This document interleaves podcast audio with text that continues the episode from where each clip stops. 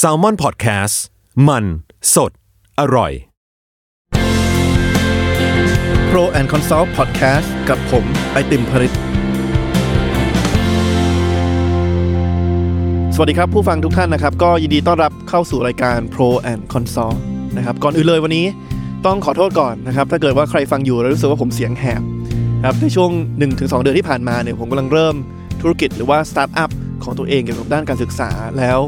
ผมไปนั่งนับดูเมื่อคืน ว่าผมสัมภาษณ์พนักงานไปทั้งหมดกี่คนเนี่ยปรากฏว่าในช่วงเดือนครึ่งที่ผ่านมาเนี่ยผมสัมภาษณ์คนไปทั้งหมด 67 คน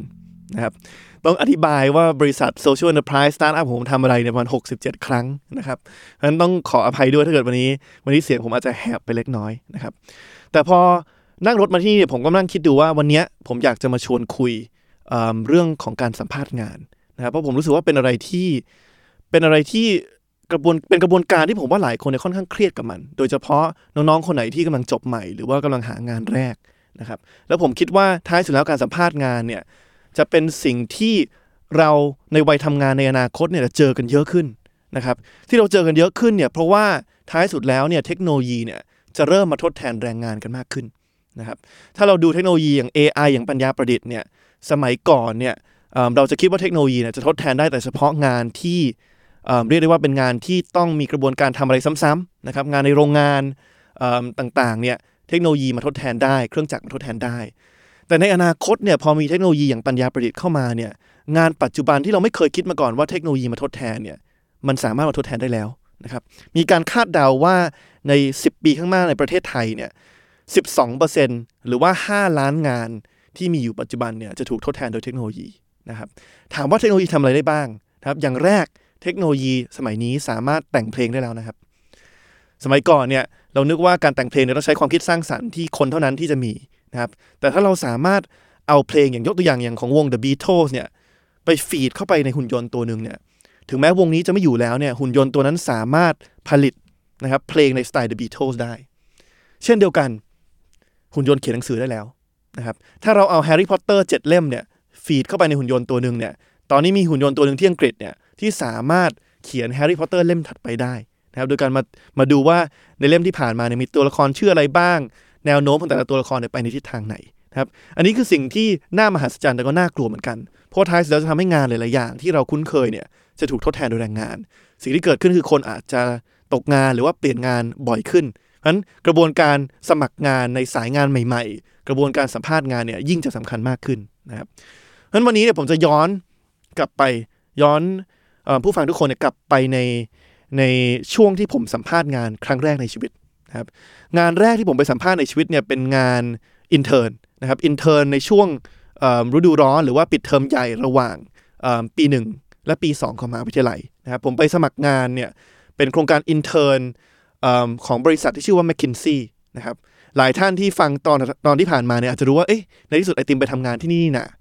แต่ผมมีความลับจะบอกให้คือว่าความจริงครั้งแรก ที่ผมสมัครไปที่ m c k i n ซี่ตอนที่จบปีหนึ่งเนี่ย ผมไม่ได้ไม่ได้นะครับผมตกผมตกสัมภาษณ์ ผมจำได้ว่าตอนที่ผมถูกเชิญไปสัมภาษณ์เนี่ยผมตอนแรกตอนตอนที่ไปเนี่ยก็ไม่ได้เครียดอะไรมาก เรานึกว่าสัมภาษณ์งานเนี่ยคำถามที่เราเจอก็ทั่วไป เขาก็จะดู CV ถามว่าคุณเรียนมาด้านไหนคุณเคยฝึกงานมาด้านไหนบ้างทำไมถึงอยากมาสมัครมาที่นี่นะครับนี่คือสิ่งที่เราคาดคิดไว้ ก็คิดว่าแมคเคนซี่ก็จะสัมภาษณ์พนักงานเนี่ยเหมือนกับบริษัทอื่น แต่สิ่งที่เรากลับเจอเนี่ยคือแมคเคนซี่กลับใช้วิธีการสัมภาษณ์ที่แตกต่างจากที่อื่นนะครับ พอเราเข้าไปถึงเนี่ยสิ่งที่แมคเคนซี่ให้ทำเนี่ยคือให้ทำสิ่งที่เขาเรียกว่า case interview นะครับ case interview สิ่งที่เขาทำคือเขาจะโยนข้อมูลมาให้หมดเลยนะครับอย่าลืมว่าบริษัทแมคเคนซี่เนี่ยหน้าที่หลักของเราเนี่ยคือไปเป็น business analyst หรือไปช่วยวิเคราะห์ปัญหาเชิงยุทธศาสตร์ หรือว่าเชิงกลยุทธ์ให้กับทั้งบริษัทเอกชน แล้วก็หน่วยงานรัฐบาลนะครับนั้นสิ่งที่เขาให้ทำเนี่ยคือเขาให้ทดลองงานจริงเลย เขาจะโยนข้อมูลมาเยอะมาก ข้อมูลกราฟนู่นกราฟนี่ ข้อมูลผลสรุปบทสัมภาษณ์ของลูกค้าคนนู้นคนนี้ แล้วก็ถามให้เราวิเคราะห์ข้อมูลเยอะๆเนี่ยภายในเวลาอันสั้นนะครับพอผมเจออย่างนี้ผมก็ตกใจ ต้องยอมรับว่าเตรียมตัวมาไม่ดีไปไม่เป็น พอรู้ผลก็ไม่ได้แปลกใจที่ที่ตกไปนะครับ แต่ว่าการที่ผมตกสัมภาษณ์ในปีนั้นเนี่ยก็เลยทำให้ปีหน้าพอผมมาสมัครงานจริงๆเนี่ยมาสมัครโครงการอินเทอร์ในปีสุดท้ายก่อนที่จะจบเนี่ยก็เลยทำให้ผมเตรียมความพร้อมได้ดีมาก พอเรามองย้อนกลับไปถึงประสบการณ์ครั้งนั้นเนี่ยยอมรับว่าตอนนั้นรู้สึกผิดหวังนะรู้สึกผิดหวังว่าเอ๊ะคุณไม่ได้บอกมาก่อนว่าว่าคุณจะให้สัมภาษณ์แบบนี้ ผมรู้สึกว่าเออแอบน้อยใจเล็กน้อยว่าทำไมบริษัทถึงไม่บอกคนที่สมัครเข้ามามันไม่แฟร์หรือเปล่าไม่ยุติธรรมหรือเปล่า แต่พอมองมองย้อนกลับไปณวันนี้เนี่ยผมเริ่มเข้าใจอะไรมากขึ้นนะครับและท้ายสุดกระบวนการสัมภาษณ์ที่มันอาจจะแปลกที่บริษัท consult อย่าง m c k คินซี่ใช้เนี่ยผมรู้สึกว่ามันเป็นการวัดทักษะได้ดีระดับหนึ่งนะครับเพราะฉะนั้นวันนี้สิ่งที่ผมอยากจะทำเนี่ยคือจะเล่าให้ฟัง ว่าบริษัท consult อย่าง m c k คินซี่เนี่ยเขามีกระบวนการรับสมัครพนักงานแบบไหนบ้างนะครับแล้วก็เผื่อว่าใครจะสามารถหยิบเคล็ดลับต่างๆเนี่ยนำไปใช้ได้ในครั้งถัดไปที่ที่ที่คุณสมัครงาน อันนี้ไม่ได้แช่งให้ทุกคนตกงานนะครับ รู้ว่ากำลังจะเข้าปีใหม่ แล้วก็รู้ว่าหลายคนอาจจะกำลังหางานใหม่อยู่ ก็หวังว่าอาจจะมีเคล็ดลับอะไรที่ดึงไปใช้ได้นะครับกระบวนการการสมัครงานของบริษัท m c k คินซี่หรือบริษัทคอนซัลเนี่ยส่วนมากมันจะแบ่งออกเป็น 3 ด่านนะครับด่านแรกเนี่ยเป็นด่านที่เหมือนกับ ทุกที่นะครับในทุกอุตสาหกรรมก็คือการยื่น CV หรือว่าเรซูเม่นะครับอันหนึ่งที่ผมจะแชร์ให้ฟังก็คือว่าตอนที่ผมกลับมาทำงานที่ประเทศไทยช่วงแรกๆเนี่ยพอผมเข้ามาสกรีน CV ของคนที่สมัครเข้ามาในบริษัทเนี่ยยอมรับว่าผมแปลกใจมาก เพราะว่าตอนที่ผมเรียนอยู่ที่อังกฤษตอนมหาลัยเนี่ยที่ออกซฟอร์ดเนี่ยเขาก็จะมีการจัด session อยู่บ่อยๆ มาช่วยฝึกว่าโอเคคุณควรจะควรจะเขียน CV แบบไหนบ้าง มีอะไรอยู่ใน CV ไม่มีอะไรอยู่ใน CV พอผมมาสกรีน CV ของเด็กที่จบจากมหาวิทยาลัยไทยเนี่ย รูปร่างข้อมูลที่อยู่ใน CV เนี่ยมันแตกต่างมาก จากที่ผมเคยถูกสอนมา แล้วผมเข้าใจว่าที่ไทยเนี่ยสอนคนละแบบกัน อันแรกที่แปลกใจมากคือรูปนะครับ CV ไทยทุกทุกคนมีรูปหมดนะครับมีรูปหมดถ้าปกติน้อยก็เป็นรูปถ่ายหน้าเหมือนถ่ายพาสปอร์ตแต่บางทีก็จะมีรูปรับปริญญา มีรูปไปเที่ยวอะไรบ้างมีรูปสารพัดนะครับ อีกอย่างหนึ่งที่แตกต่างจากที่ผมเคยถูกสอนมาคือว่า เวลามี เด็กจากมหาลัยไทยสมัครเข้ามาเนี่ยหลายครั้ง CV หลายหน้าบางทีเพิ่งจบใหม่แต่ CV เป็น 5 หน้า 10 หน้า ในขณะที่สมัยก่อนเนี่ยผมถูกสอนว่า CV เนี่ยไม่ควรเกินหน้าเดียวนะครับยิ่งถ้าเกิดจบใหม่ยิ่งมีประสบการณ์ทำงานไม่ถึง 10 ปีเนี่ยไม่ควรเกินหน้าเดียวท้ายสุดเราต้องสรุปทุกอย่างให้เหลือหน้าเดียวได้ อันนี้เป็นสิ่งที่ผมประหลาดใจแต่โอเคแหละผมคิดว่ามันไม่ได้มีมีมีมีอะไรถูกผิดนะครับมีรูปไม่มีรูปกี่หน้าเนี่ยไม่มีอะไรถูกผิด แต่ผมก็เริ่มเจอ ข้อมูลบางอย่างที่ผมแปลกใจมากใน CV เหมือนกัน ที่ผมไม่ไม่แน่ใจนะครับแล้วก็เพิ่งเจอมาหมาดๆเมื่อเดือนที่แล้วเนี่ยไม่แน่ใจว่าทำไมต้องมีนะครับบางคนใส่ส่วนสูง บางคนใส่น้ำหนักนะครับแต่ที่ผมประหลาดใจที่สุดนอกจากส่วนสูงกับน้ำหนักเนี่ยคือบางคนใส่กรุ๊ปเลือด อันนี้ผมงงจริง ๆ แล้วว่าเอ๊ะมาสมัครเป็น graphic design ที่บริษัทผมเนี่ยทำไมถึงต้องใส่ว่าเป็นกรุ๊ปเลือด O หรือกรุ๊ปเลือด B นะครับผมไม่แน่ใจว่า คือคาดหวังว่าผมจะเอาไปดูดวงหรืออะไรนะครับ แต่ว่าโอเค อันนี้เป็นเรื่องเรื่องเรื่องเรื่องเฮฮานะครับ แต่ท้ายสุดแล้วเนี่ยพอเราถามว่าต้องใส่อะไรใน CV บ้างเนี่ยบริษัทอย่าง m c k คินซี่เนี่ยและผมเชื่อว่าบริษัทในอุตสาหกรรมอื่นก็คิดเหมือนกัน สิ่งที่เขามองเนี่ยถ้าให้ผมสรุปเนี่ยเขามองหาสิ่งที่เราเรียกว่า personal impact สองคำนี้มีความหมายของมัน อย่างแรกคือคำว่า personal personal คือส่วนบุคคลนะครับเวลาเราสกรีน CV เนี่ยแล้วเวลาผมสกรีน CV เนี่ยท้ายสุดแล้วเนี่ยเราแคร์น้อยกว่า ว่าคุณเคยทำงานที่ไหน เคยเรียนที่ไหน แต่เราแคร์มากกว่าว่าคุณเคยมีบทบาทอะไร ในที่ทำงานเก่า คุณไปทำกิจกรรมอะไร ในที่ทำงานเก่า ผมสังเกตหลายครั้งมากโดยเฉพาะน้องๆหลายคนที่จบใหม่เนี่ยมักจะใส่ชื่อบริษัทดังๆเข้ามา บริษัทใหญ่ๆอันไหนมีชื่อเสียงใส่ไปให้หมด แต่พอเราไปดูจริง ๆ แล้วเนี่ยเราจะเห็นว่างานที่เขาไปทำให้บริษัทนั้นเนี่ยมันอาจจะไม่ได้เยอะเท่ากับงานที่อีกคนหนึ่งทำที่บริษัทเล็กๆนะครับเพราะฉะนั้นสิ่งที่ผมพยายามจะจะสื่อวันนี้เนี่ยก็คือว่าอย่าไปเครียดมาก ว่าคุณเคยทำงานในบริษัทที่มีชื่อเสียงหรือไม่มีชื่อเสียง สิ่งที่สำคัญกว่าคือพยายามเขียนใน CV ให้ชัด ว่าตอนที่คุณอยู่ที่ทำงานเก่าเนี่ย คุณทำอะไร คุณถูกมอบหมายให้ทำอะไรหน้าที่รับผิดชอบคุณทำอะไร แล้วคุณลงมือทำอะไรไปบ้างนะครับ อันนี้คือสิ่งที่เราเรียกว่า personal นะครับ พยายามทำให้อ่าน CV resume ของคุณแล้วเนี่ย มันแตกต่างจากคนที่ทำงานอยู่ที่บริษัทเดียวกับคุณ แต่ว่าท้ายสุดแล้วสองคนในบริษัทเดียวกันจะทำหน้าที่แตกต่างกันไป พยายามเขียนให้มันชัดว่าหน้าที่ของคุณเนี่ยทำอะไร อันที่สองคือคำว่า impact นะ personal impact คำที่สองคำว่า impact คำว่า impact แปลว่าผลลัพธ์นะผลกระทบ สังเกตว่าหลายคนเวลาอธิบาย หรือว่าเขียนใน CV ว่าตัวเองทำอะไรที่งานเก่าเนี่ยจะเขียนว่าตัวเองทำกิจกรรมอะไรไปบ้างนะครับผมมีหน้าที่ตรวจเอกสาร ผมมีหน้าที่วิเคราะห์ปัญหาต่างๆ ผมมีหน้าที่ไปเจรจากับลูกค้า แต่สิ่งที่น้อยน้อยคนเขียนเนี่ยคือสิ่งที่เขาทำไปกิจกรรมที่ทำไปเนี่ยมันส่งผลลัพธ์อะไร ซึ่งนี้สำคัญมากนะครับท้ายสุดแล้วเนี่ยทุกคนที่มีตำแหน่งเดียวกันเนี่ยทำกิจกรรมเหมือนกันหมดแหละ แต่สิ่งที่มันจะทำให้คุณแตกต่างจากคนอื่นเนี่ยคุณสามารถเขียนได้ไหมว่ากิจกรรมที่คุณทำเนี่ยมันนำไปสู่ผลลัพธ์อะไร เช่น คุณเจรจากับลูกค้านำไปสู่การลดราคาที่เขาตั้งไว้ 20%หรือว่าการที่วิเคราะห์ปัญหาทำให้คุณค้นพบว่าธุรกิจนี้สามารถเติบโตหรือว่าขยายรายได้ได้อีก 15%นะครับ หรือว่าคุณเสนอออ initiative โปรเจกต์ใหม่ให้กับบริษัท ซึ่งทำให้พนักงานมีความสุขมากขึ้นสองเท่าตัวนะครับเพราะฉะนั้นการใส่ไอ้ช่วงท้ายตรงนี้ว่ากิจกรรมที่คุณทำไปเดี๋ยวมันส่ง impact หรือว่าส่งผลลัพธ์อะไรบ้างเนี่ยจะทำให้ให้คนที่สกรีน CV เนี่ยรู้สึกว่าอยากจะอยากจะรับคุณเข้ามาทำงานมากขึ้น เพราะว่ามันมีผลลัพธ์หรือว่าผลงานที่ที่ชัดเจนนะครับ อันนี้คือในส่วนของของ CV นะครับแล้วก็ทิ้งท้ายในด่านแรกเนี่ยคือว่าท้ายสุดแล้วใครที่เขียน CV resume อยู่เนี่ย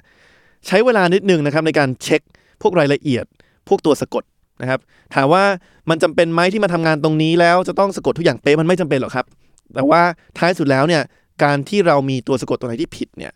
มันแสดงให้เห็นว่าเราอาจจะเป็นคนที่ไม่ได้รับผิดชอบเพียงพอที่จะมาเช็คทุกตัวเพราะอันนี้ อันนี้ก็เตือนทุกคนเหมือนกันว่ามันส่งผลกระทบเหมือนกันในฐานะ คนที่ปัจจุบันเนี่ยต้อง screen CV เยอะมากเนี่ยถ้าเราเห็นตรงไหนสะกดผิดเนี่ยเราจะเริ่ม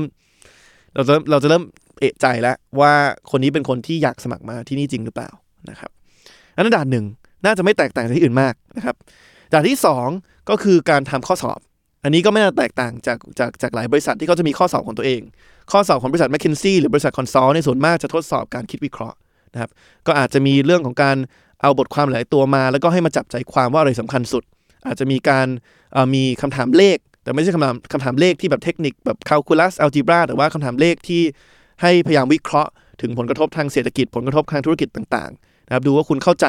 วิธีการคำนวณเลขต่างๆไหมนะครับอันนี้ไม่มีอะไรมากเพราะผมจะข้ามไปเร็วๆนะครับแต่ว่าจะทิ้งท้ายว่าสำหรับใครที่เป็นผู้ประกอบการที่ต้องการรับสมัครพนักงานใหม่เนี่ยผมรู้สึกว่าการมีข้อสอบเนี่ยความจริงเป็นเรื่องที่ดีนะครับ เพราะว่าเวลาเราสัมภาษณ์คนเนี่ยมันหลีกเลี่ยงไม่ได้ว่าท้ายสุดแล้วเนี่ยทุกคนจะมี bias หรือว่ามีอคตินะครับเราอาจจะพูดพูดจาถูกคอกับคนหนึ่งเราก็รู้สึกว่าเออคนนี้น่าจะทำงานดีทั้งที่ความจริงเนี่ยเราแค่ชอบเขาเป็นการส่วนตัวนะครับคุยเขาถูกคอ หรือว่าบางคนอาจจะพูดไม่เก่งแต่ความจริงทำงานดี พอเจอสัมภาษณ์เข้าไปปุ๊บเนี่ยท้ายสุดแล้วก็อาจจะเสียโอกาสตรงนั้นไปนะเพราะฉะนั้นการมีข้อสอบเนี่ยผมว่าเป็นเป็นการวัดที่ค่อนข้าง objective ที่สุดเเป็นธรรมที่สุดแหละว่าคุณวัดที่ความสามารถจริงนะครับเพราะฉะนั้นที่ m c k เคนซี่เนี่ยอันนี้คือ 2 ด่านแรก ซึ่งไม่น่าจะแตกต่างที่อื่นมาก ก็คือว่าเอ่อ CV สกรีนเสร็จปุ๊บ ก็มาทำข้อสอบ ถ้าคะแนนโอเคปุ๊บ ก็จะเข้ามาสู่การสัมภาษณ์นะครับอันนี้แหละคือจุดที่แตกต่างและ ระหว่างบริษัทคอนซัลท์กับบริษัทอื่นนะครับ เพราะว่าคำถามที่เขาสัมภาษณ์เนี่ยที่เขาใช้ในการสัมภาษณ์เนี่ยแตกต่างจากที่อื่นนะครับ มันจะมี 3 ประเภทของคำถามที่เจอนะครับ ประเภทแรกเนี่ยเขาเรียกว่าคำถาม market sizing นะครับ มันจะมีประมาณว่าเข้าไปปุ๊บเขาจะถามว่าคุณผลิตครับ คุณคิดว่าประเทศนี้ในประเทศไทยเนี่ยมี7 e เ e ่ e อกี่สาขาครับอันนี้เป็นคำถามที่ที่เคยมีคนเจอนะครับ7 e เ e ่ e มีกี่สาขา ทีนี้ สิ่งที่เขาคาดหวังเนี่ยเขาไม่ได้คาดหวังให้คุณรู้ เขาไม่ได้คาดหวังว่าเอออาทิตย์ที่แล้วสงสัยคุณไป Google ดูแน่นอนเลยว่า7 e เ e ่ e มีกี่สาขา แล้วก็จำได้ว่ามันคือ 763 หรือมันคือ 1,328 แต่สิ่งที่เขาต้องการจะทดสอบคุณเนี่ยคือในวันที่คุณไม่รู้ข้อมูลตรงเนี้ยคุณมีกระบวนการคิดยังไงครับอีกคำถามหนึ่งที่เพื่อนผมเคยเจอก็คือว่า เขาจะถามว่าคิดว่าอยอดขายผ้าอนามัยในประเทศไทยเนี่ยต่อปีเนี่ยอยู่ที่เท่าไหร่ แน่นอนผมไม่คิดว่ามีใครรู้นะครับ ผมหวังว่าไม่มีใครรู้ตรงนี้นะครับ ยกเว้นว่าคุณเป็นบริษัทขายผ้าอนามัยจริง ๆ แต่ว่าสิ่งที่เขาพยายามจะทดสอบคือว่าเออคุณมีกระบวนการคิด เพื่อนำไปสู่คำตอบ ให้มันใกล้เคียงที่สุดในอย่างไรนะครับคำถามประเภทอย่างเงี้ยเป็นประเภทที่ผมชอบใช้มาก และปัจจุบันผมก็ใช้สำหรับพนักงานที่สมัครเข้ามาในในในในตำแหน่ง business analyst หรือว่าคนที่ต้องมาวิเคราะห์ในบริษัทผมเหมือนกัน โดยโจทย์ที่ผมให้เขาเนี่ยอาจจะไม่ได้ไม่ได้พิสดารเท่ากับผ้าอนามัยหรือ7 e เ e ่ e อผมแค่ถามเขาว่า ให้คิดว่าให้คำนวณให้ผมหน่อยว่ายอดขายกาแฟตลอดปีในประเทศไทยอยู่ที่เท่าไหร่ท้ายสุดแล้วเนี่ยผมไม่ได้ต้องการให้เขารู้ว่ามีความรู้ว่ายอดขายกาแฟเท่าไหร่ แต่คำถามที่ผมต้องการเห็นเนี่ยคือกระบวนการวิธีการคิดนะครับซึ่งมันไม่ได้แบบมีแบบเดียวที่ถูก ไม่ได้มีกระบวนการเดียวที่ถูก แต่ว่าสองวิธีการที่ผมได้ยินแล้วผมรู้สึกชื่นใจเนี่ยคือวิธีการคิดที่เป็นระบบนะครับตัวอย่างแรกเนี่ยคือมีบางคนเข้ามาปุ๊บเนี่ยพอได้ยินคำถามนี้เขาจะเริ่มคิดจากในส่วนของดีมานแล้ว ว่าโอเค ประชาประชากรไทยมี 60 ล้านคนนะ ผมขอแบ่งเป็นช่วงอายุ ช่วงอายุนี้กี่คน ช่วงอายุนี้กี่คน ช่วงอายุนี้กี่กี่คน ผมคิดว่าช่วงอายุนี้น่าจะกินกาแฟไม่ทานเลย สมมติเด็กไม่น่าจะทานเลยนะครับสมมติคนวัยทำงานจะทานวันละกี่แก้วนะครับคนสูงอายุอาจจะทานน้อยลงมาหน่อย เสร็จแล้วก็มาคำนวณว่าโอเค ในกลุ่มอายุเท่านี้เนี่ยจะมีคนที่ซื้อกาแฟถ้วยละร้อยบาทสตาร์บัคกี่คนนะครับหรือว่าสัดส่วนสัดส่วนเท่าไหร่ ซื้อกาแฟที่ถูกลงมาหน่อยเท่าไหร่นะครับแล้วก็คิดออกมา ก็จะมีการแบ่งกระบวนการที่ชัดเจน มีการสตรัคเจอร์หรือว่าแบ่งโจทย์เนี่ยมาเป็นโจทย์ย่อยๆ อย่างชัดเจนนะครับนี่การคิดเป็นระบบ แต่อย่างที่บอกคือการคิดเป็นระบบมันไม่ได้มีวิธีเดียวนะครับแล้วผมคิดว่านี่สำคัญมากในเรื่องของการศึกษา หรือว่าในเรื่องของการเวลาเราถามคำถามอะไรไปเนี่ยคือมันห้ามมีวิธีเดียวที่ถูกนะครับ อีกวิธีหนึ่งที่ผมเคยได้ยินก็คือว่ามีน้องที่กำลังจะเข้ามาทำงานกับผมอาทิตย์หน้าแล้วเนี่ยเขาให้คำตอบไปคิดอีกแนวหนึ่งคือไม่ได้คิดในมุมที่ว่าประชากรกี่คนอยากทานกาแฟ แต่เขาไปคิดว่าโอเคหนูขอดูร้านกาแฟร้านหนึ่งก่อน ว่าร้านนี้เปิดกี่ชั่วโมงนะครับมีแคชเชียร์กี่ที่ในช่วงที่ช่วงเช้าก่อนทำงานกับช่วงช่วงหลังเลิกงานเนี่ยอาจจะมีคนเข้ามาเยอะหน่อยเพราะฉะนั้นเนี่ยพนักงานคนนึงอาจจะขายกาแฟได้ได้ตลอดเวลาก็คือไม่มีช่วงพักฉะนั้นก็มาคิดว่าโอเค ใช้เวลากี่นาทีทำกาแฟถ้วยหนึ่งเพราะฉะนั้นชั่วโมงหนึ่งขายได้กี่ถ้วยนะครับในช่วงช่วงที่คนไม่เยอะหน่อยอาจจะมีช่วงพักบ้างเพราะฉะนั้นขายกาแฟได้กี่ถ้วยครับ แล้วก็เอาตรงนี้มาคูณกับจำนวนสาขาร้านกาแฟทั่วประเทศ จะเห็นได้ว่า 2คำตอบเนี่ยแตกต่างกันนะครับ คนนึงไปดูด้านฝั่งดีมานอีกคนนึงไปดูด้านฝั่งของร้านกาแฟ แต่ว่าทั้งสองทั้งสองคนเนี่ยสามารถแสดงให้เห็นได้ว่าเขามีความคิดเป็นระบบ และเป็นคนที่ผมเชื่อมั่นว่า ไม่ว่าจะเจอคำถามว่าเป็นยอดขายกาแฟ ยอดขายผ้าอนามัยจำนวนสาขา7 e เ e ่ e อีเลจำนวนพอดแคสต์ที่มีอยู่ในประเทศไทยคิดได้หมดนะครับคำตอบถูกผิดไม่รู้ใกล้เคียงตัวเลขจริงไม่รู้ แต่ว่าอย่างน้อย มีการคิดที่เป็นระบบ อันนี้คำถามประเภทที่1นนะครับคำถามประเภทที่2เนี่ยของที่บริษัท McKinsey เขาใช้เนี่ยเขาเรียกว่าคำถามแบบ case interview อย่างที่บอกคือเขาจำลองงาน พอเข้าไปปุ๊บเนี่ยเขาจะบอกโอเคคุณพริษฐ์ครับ ให้ลองคิดว่าวันนี้ลูกค้าคุณคือบริษัทซูเปอร์มาร์เก็ตที่ต้องการจะขยายตัวเข้าไปในต่างประเทศนะครับสมมติต้องการขยายตัวเข้าไปในประเทศอินโดนีเซียนะครับ วิเคราะห์ให้ผมหน่อย ว่าบริษัทควรจะเข้าไปในประเทศนี้ไหม แล้วก็หยุดแค่นี้ ไม่ให้ข้อมูลเพิ่มเติมนะครับ หยุดแค่นี้ หน้าที่ของผมในชั่วโมงถัดไปในการสัมภาษณ์เนี่ย คือต้องไม่ใช่แค่ต้องตอบคำถามเขา แต่ต้องถามคำถามเขาด้วยนะครับเขาจะมีข้อมูลอยู่ในมือเยอะมาก ถ้าเราถามคำถามไม่ถูกจุดเนี่ยเขาจะไม่ให้ข้อมูลตรงนั้นนะครับฉะนั้นอันนี้เป็นความท้าทายมากที่ถ้าเกิดใครไม่เคยสมัครมาบริษัท consult ก่อนเนี่ยจะเริ่มไปไม่ถูกแล้วว่าเราจะไปยังไงต่อนะครับท้ายสุดแล้วในสิ่งที่เขาทดสอบคือการสตรัคเจอร์กระบวนการแก้ไขปัญหา มันต้องเริ่มต้น อย่างแรกเนี่ยคือการนิยามนิยามปัญหาก่อนนะครับ สมมุติว่าโจทย์ในวันนั้นคือว่าโอเคคุณให้คำปรึกษาผมหน่อยว่าทำยังไงให้บริษัทผมดีขึ้นเนี่ยสิ่งที่เขาคาดหวังคือคนที่เข้ามาสัมภาษณ์เนี่ยต้องถามเขากลับไป ว่าเวลาบอกว่าบริษัทดีขึ้นเนี่ยมันกว้างไปไอ้คำว่าดีขึ้นของเขาเนี่ยหมายความว่าอะไร ดีขึ้นหมายถึงลูกค้ามากขึ้น ดีขึ้นหมายถึงกำไรสูงขึ้น ดีขึ้นหมายถึงคุณภาพของสินค้ามากขึ้นหรือเปล่า เขาต้องการเห็นผู้สมัครที่พยายามจะตีคำถามให้มันแคบลงมาเรื่อยๆนะครับเพื่อให้เฉพาะเจาะจงขึ้นนะครับท้ายสุดแล้วเนี่ยอันนี้เป็นปัญหาที่ผมว่าเราเจอกันตลอด บางครั้งเนี่ยเราเจอเจ้านายเราสั่งงาน บอกว่าเออแบบช่วยทำตรงนี้ให้ดีขึ้นหน่อยช่วยไปดูให้หน่อยว่าทำอันนี้ให้ดีขึ้นยังไงไอ้คำว่าดีขึ้นมันกว้างเกินไปนะครับท้ายสุดแล้วเนี่ยเราต้องพยายามถามคำถามเพื่อที่จะชี้แจงแล้วก็ตีโจทย์ให้มันแคบลงมาเรื่อยๆ ถ้าโจทย์ยิ่งแคบลงเนี่ยเรายิ่งแก้ปัญหาได้ สิ่งที่สองที่เขาอยากเห็นคือการสามารถสตรัคเจอร์ปัญหาได้นะครับ ผมยกตัวอย่างปัญหาหนึ่งที่เราเจอกันตลอดหลายคนอาจจะเจอในช่วงในช่วงปีใหม่ก็คือว่าปีใหม่นี้ไปทำอะไรดีนะครับ สมมุติว่าสมมุติว่าคุณพ่อคุณแม่คุณบอกว่าวิเคราะห์ให้หน่อยว่าปีใหม่นี้ครอบครัวเราควรจะไปเที่ยวที่ไหนนะครับ สิ่งที่บริษัทอย่างแมคเคนซี่เขาต้องการเห็นคือว่าเราสามารถจำแนกปัจจัยต่างๆ ที่เราต้องการจะวิเคราะห์เนี่ยอย่างเป็นระบบได้หรือเปล่า นะครับเขาไม่ต้องการเห็นคนกระโดดเข้าไปเลยว่าโอเคคุณควรจะไปญี่ปุ่นเพราะว่าญี่ปุ่นสวยมากนะครับแต่เขาต้องการเห็นว่าโอเค เราต้องมาวิเคราะห์แตกออกมาว่า เวลาเรามาประเมินว่าสถานที่ท่องเที่ยวไหนน่าไปเนี่ยมันมีปัจจัยอะไรบ้าง เช่น ปัจจัยในเรื่องความดึงดูดของสถานที่ ซึ่งอาจจะประกอบไปด้วย มีสถานที่ท่องเที่ยวใหม่ไหมอากาศดีไหมนะครับอาหารอร่อยไหมปัจจัยที่2จะเป็นความสะดวกสบายสะดวกสบายในการเดินทาง มีไฟ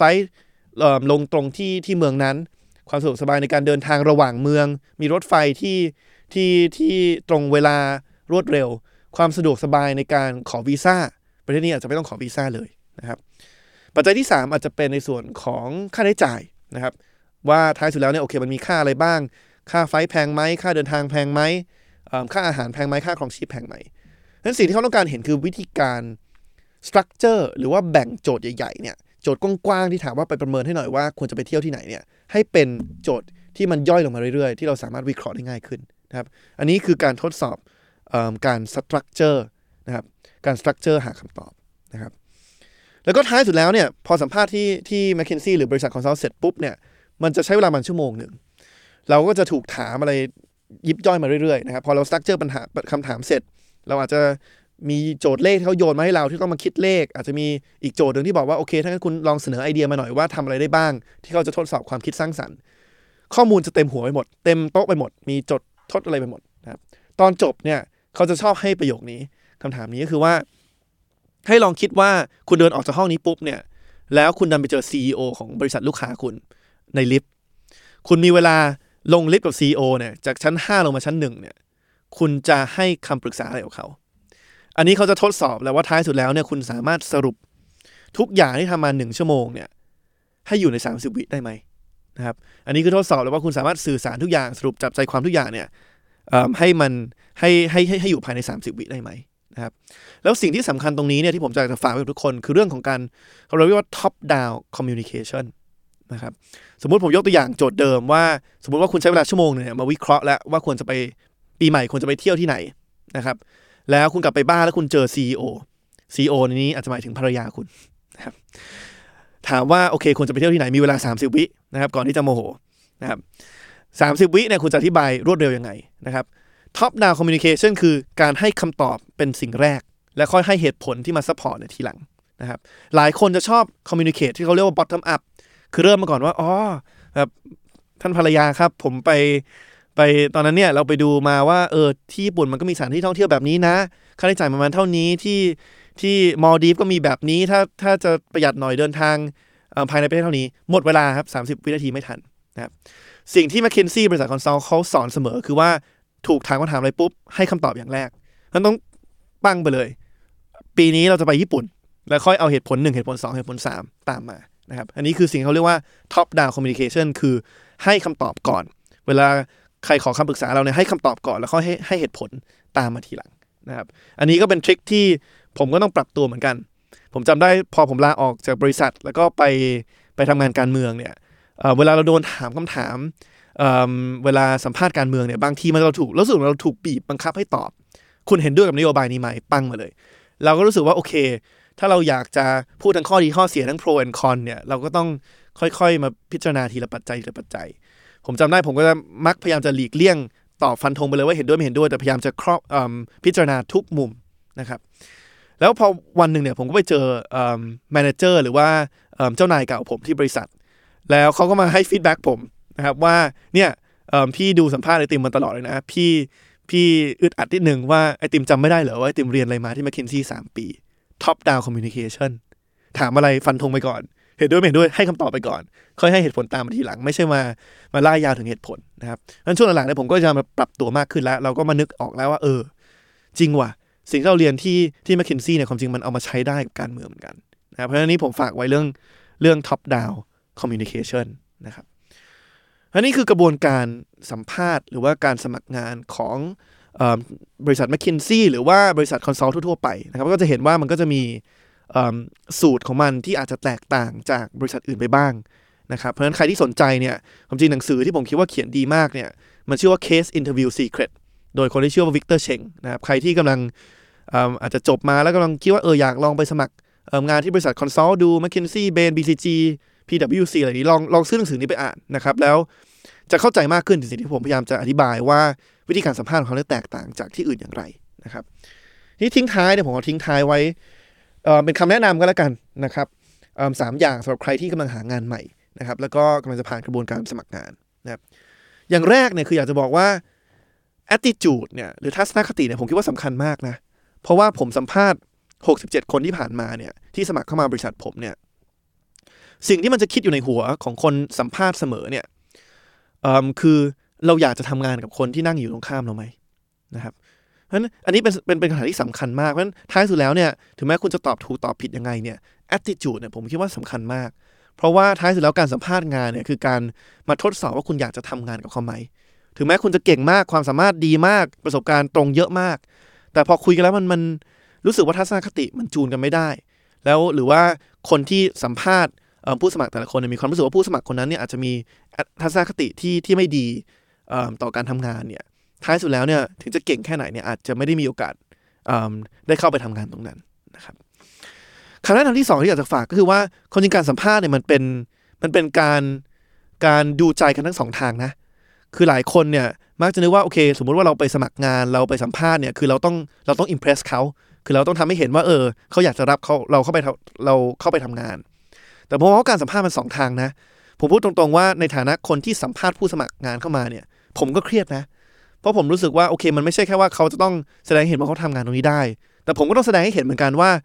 บริษัทผมมันมันมันน่าทำงานอะ่ะคือคือสมมุติเรายื่นออฟเฟอร์เขาแล้วเขารู้สึกเอออยากมาทำงานกับคนนี้ ถ้าเราไปให้ประสบการณ์การสัมภาษณ์ที่มันเครียดจนเกินไปเนี่ย ไปจี้ถามเขาจนเขารู้สึกว่าเออเขาไม่ไม่สบายใจในการมาสัมภาษณ์งานที่นี่เนี่ย ท้ายสุดแล้วถึงแม้ว่าเราอยากเขาเข้ามาทำงานเขาผ่านเกณฑ์แล้วทุกอย่างเนี่ยเขาอาจจะไม่ accept offer เรานะเพราะฉะนั้น พยายามมองว่าการสัมภาษณ์งานท้ายสุดแล้วมันคือเป็นการดูใจซึ่งกันและกัน มันเป็นการดูใจสองทาง ไม่ใช่แค่ว่าคนที่สัมภาษณ์เนี่ยมาประเมินคนสมัครด้านเดียวนะครับ แล้วก็อย่างสุดท้ายอันนี้ผมพูดจากใจจริงเลย คือสมัยก่อนที่ผมสมัครงานเนี่ยเป็นฝ่ายของคนที่สมัครงานเข้าไปเนี่ยผมจะเครียดมากเวลาไปสัมภาษณ์งาน แต่ผมพูดตามตรงนะว่าตอนนี้ตอนที่ผมอยู่อีกด้านหนึ่งของเก้าอี้แล้ว คือเป็นคนเป็นคนสัมภาษณ์คนที่สมัครงานเข้ามาเนี่ยผมว่าตอนนี้ผมเครียดกว่าตอนที่ผมเป็นเป็นเป็นเป็นคนสมัครงานเข้าไปนะ เครียดกว่าเพราะว่าท้ายสุดแล้วเนี่ยเราอาจจะต้องทำให้บางคนผิดหวัง สมมติเรามีตำแหน่งหนึ่งรับสมัครสามคนสัมภาษณ์สิบคนเนี่ยมีเจ็ดคนละสิบลบสามที่ที่จะต้องผิดหวังเพราะฉะนั้นเราจะเครียดตลอดว่าเออเราต้องประเมินเขาให้ดีจริง ๆ นะ ว่าถ้าเราจะไม่ให้งานเขาเนี่ยเราต้องมั่นใจว่าโอเคเราถามทุกคำถามกับเขาแล้ว เราทดสอบจริงๆแล้วเขาทำได้ไม่ได้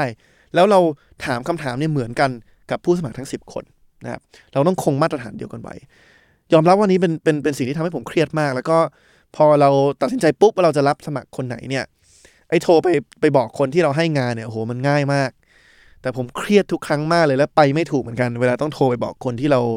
เราเราจะไม่ให้งาน โดยเฉพาะบางคนที่เรารู้สึกว่าโอเคเก่งมาก แล้วก็มีอัติจุดดีมาก เพียงแต่ว่ามีผู้สมัครอีกคนหนึ่งที่ดีกว่าอีกนิดหนึ่งเนี่ยโอ้เครียดจริง นะครับเพราะฉะนั้นใครที่กำลังสมัครงานอย่าเครียดจนเกินไปนะครับเชื่อผมว่าพอมาอยู่ทางฝั่งผมแล้วเนี่ยมาอยู่ฝั่งที่ต้องสัมภาษณ์คนที่สมัครเข้ามาเนี่ยมันเครียดกว่าอีกนะครับเพราะฉะนั้นก็ปีใหม่นี้นะครับใครที่กำลังหางานใหม่อยู่ ผมก็ขอให้ประสบความสำเร็จในทุกงานที่ที่หาอยู่ ก็หวังว่าวันนี้เนี่ยการมาแชร์ให้ฟังว่าบริษัท consult ต่างๆเนี่ยเขามีกระบวนการรับสมัครงานกระบวนการสัมภาษณ์งานเป็นไงบ้างเนี่ยเผื่อว่าจะมีเคล็ดลับหรือว่า แง่มุมอะไรที่สามารถนำไปใช้ได้ในการสมัครงานของคุณนะครับยังไงก็วันนี้ฝากไว้เท่านี้ก่อนนะครับแล้วก็ติดตามรายการ Pro and Consult ได้อีกนะครับทุกวันพุธกับผมพริศวัชรศิลป์ครับทุกช่องทางของสามอนพอดแคสต์ลาไปก่อนขอบคุณมากครับ